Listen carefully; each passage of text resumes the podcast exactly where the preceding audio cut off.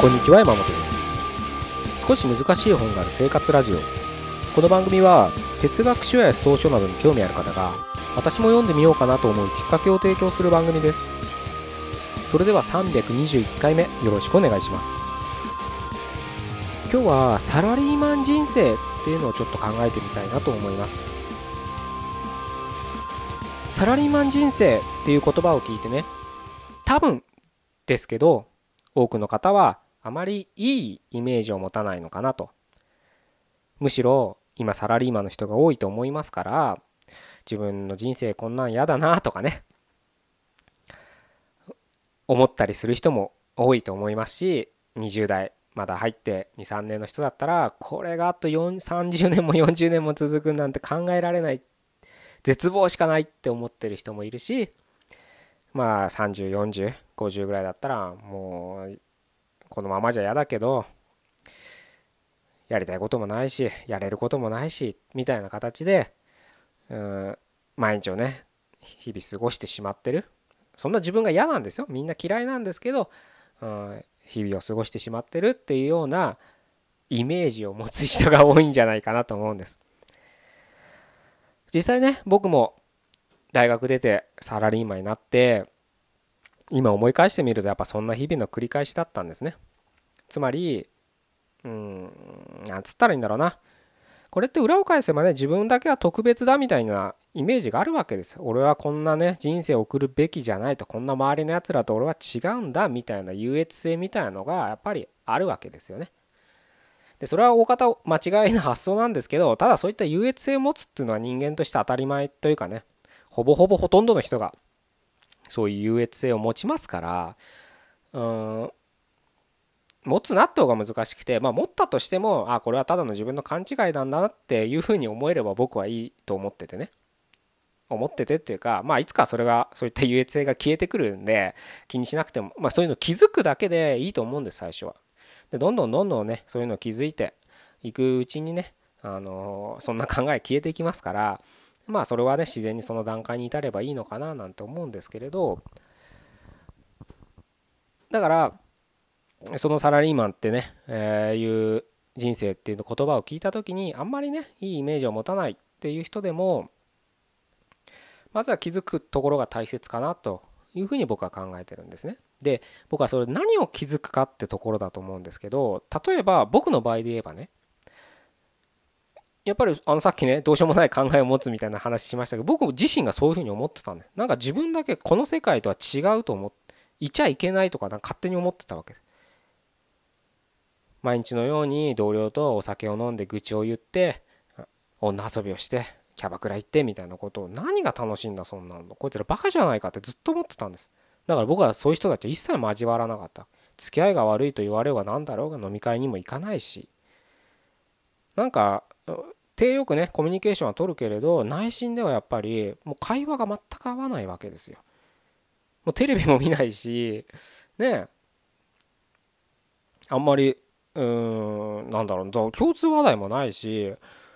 もう彼らの関心のあるねなんか家買うとか。ローン組んで家買うとかね。うんなんか新しい掃除機が欲しいとか分かんないけど そういうの全く話が合わないから何なんだろうと思ってたんですけどでもそれは大きな間違いでまあ僕が偏境なだけだったんですね。別に彼らと何一つ変わらないわけですよ僕なんでそれは本当にね。でむしろ僕が優れてる部分もあれば彼らの方が優れてる部分も多いしっていうところで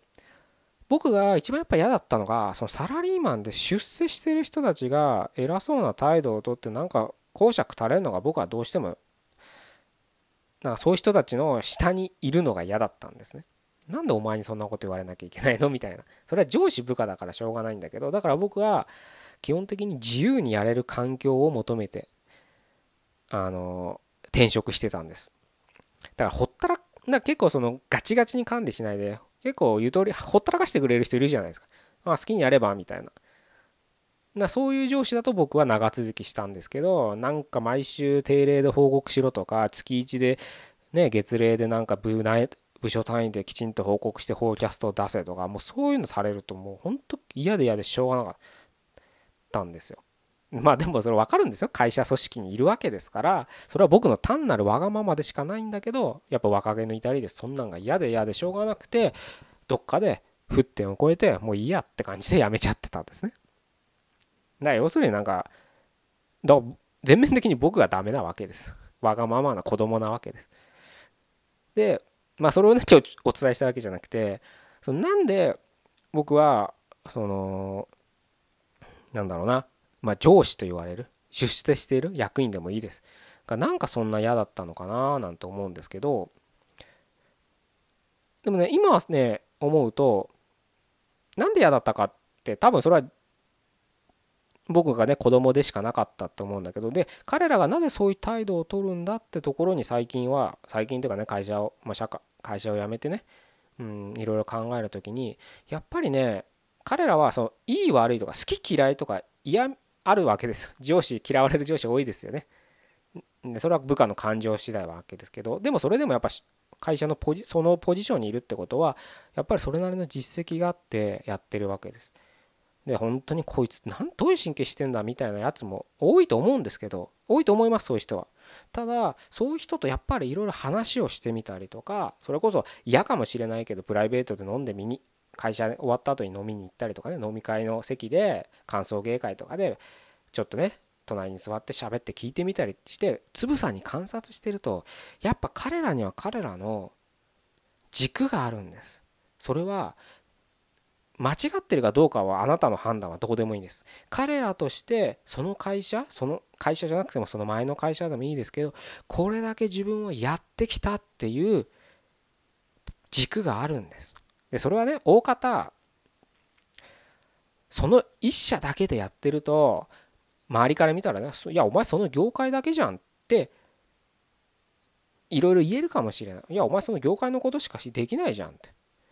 確かにその通りなんだけどでもそれでもいいんです。その人はその会社で5年でも10年でも一生懸命やってきたっていう軸があってその地位にいるんです、まあ、地位は正直どうでもいいんです。今日の話で言えば。そのやってきたって軸があってそこが強いんですよねやっぱ彼らは。だから自信をみ自信があるように見えるんです本当にあるかどうかわからないけど。でその自分の軸に応じて部下を支持してるわけです。やっぱりその頑張ってきた。俺はこれで食ってくんだ。この会社でこのプロジェクト任されたらこれを何としても成功させるんだっていう軸があるって時はやっぱね死に物狂いで頑張ってたはずなんです。死に物狂いっていうね言葉が正しいかわからないけどでもそんなね5時だから定時だから帰らなきゃとかは関係なくこの仕事をやんなきゃ今日までにこのタスクを終了しなきゃプロジェクトが進行できないっていうので頑張ってたんです。でその頑張る要因はいろいろあると思うんです。もちろんただ単純にそのプロジェクトを任されたから責任感で頑張る人もいるしもちろんその責任感の裏には結婚してる人だったら家族もいるし子供もいるし家のローンもあるしだからそういうのがあるからやっぱそういうの人は頑張ってたわけ。でねそういうね誰かのために頑張ってる軸がある人をただただね何もやりたいこともなくて社会に貢献するのは何なんだろうとかこの会社ずっといてもサラリーマンやっててもなんかつまんねえなってうだうだうだうだ毎日言ってるやつが非難するのは間違いなんですだから僕はずっと間違ってサラリーマン生活を送ってたわけですねだって彼らには彼らの哲学と言っていいんですよそれは。軸があるんです。その軸が憧れるかどうか好きか嫌いか俺もその道をたどりたいかどうかは別として彼らには彼らの軸がある。そこはやっぱり事実として知るべきなんですよ。そういうのをね知ると好き嫌いは置いてどうでもいいんです。嫌いな人は嫌いでいいんです別に。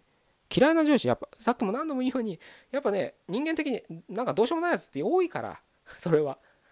それはそのままほっときゃいいんです。嫌いなままで。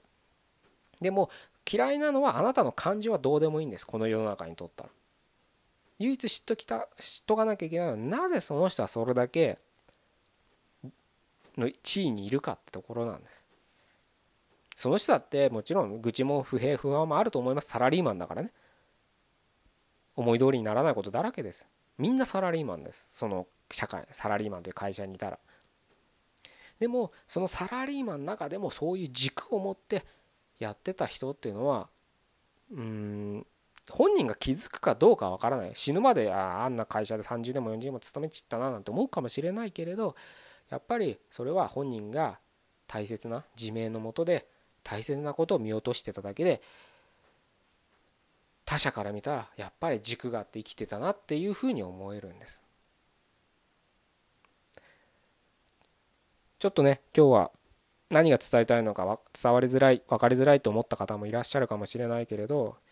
端的に言えば何をしてても軸を持って持つ意識を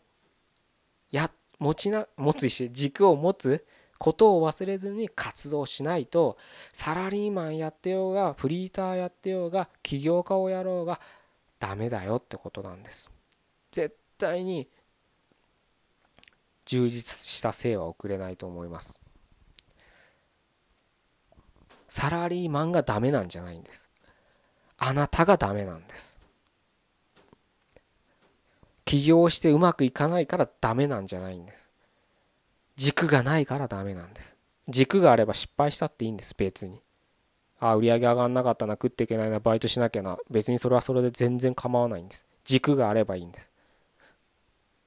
そこが僕は大切だと思ってます。でそれでもし結果がついてこなくたってまあそれはしょうがないよねって。それで寿命が尽きたらそれはそれでしょうがないよねってまあ諦めるしかないわけですよ。だって結局頑張っても稼げなかったんだ起業して。304050になってもコンビニのね深夜のバイトしてもで昼間頑張って一生懸命いろんな自分のやりたいことやっても食っていけなかったらそれはしょうがない。と思うしかない。でも軸があればそれだけでやっぱり胸は張れるはずです。いやいや言う人もいると思いますよ。いい年越えて定職もつかずなんて。それはその人たちの基準で言われるだけなんで、まあ気にするのは分かりますけれど、うん。軸があればそんなのは気にせずに頑張ってもらえればなというふうに僕は思います。すごくすごくありきたりなことを今から言いますけどだってあなたの人生だからねしょうがないそういうふうにやりたいんだからやればいいと僕は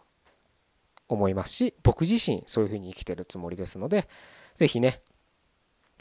まあそういう生き方がしたいかどうかわからないけど、まあ、軸というのはね持つべきだというふうに思います。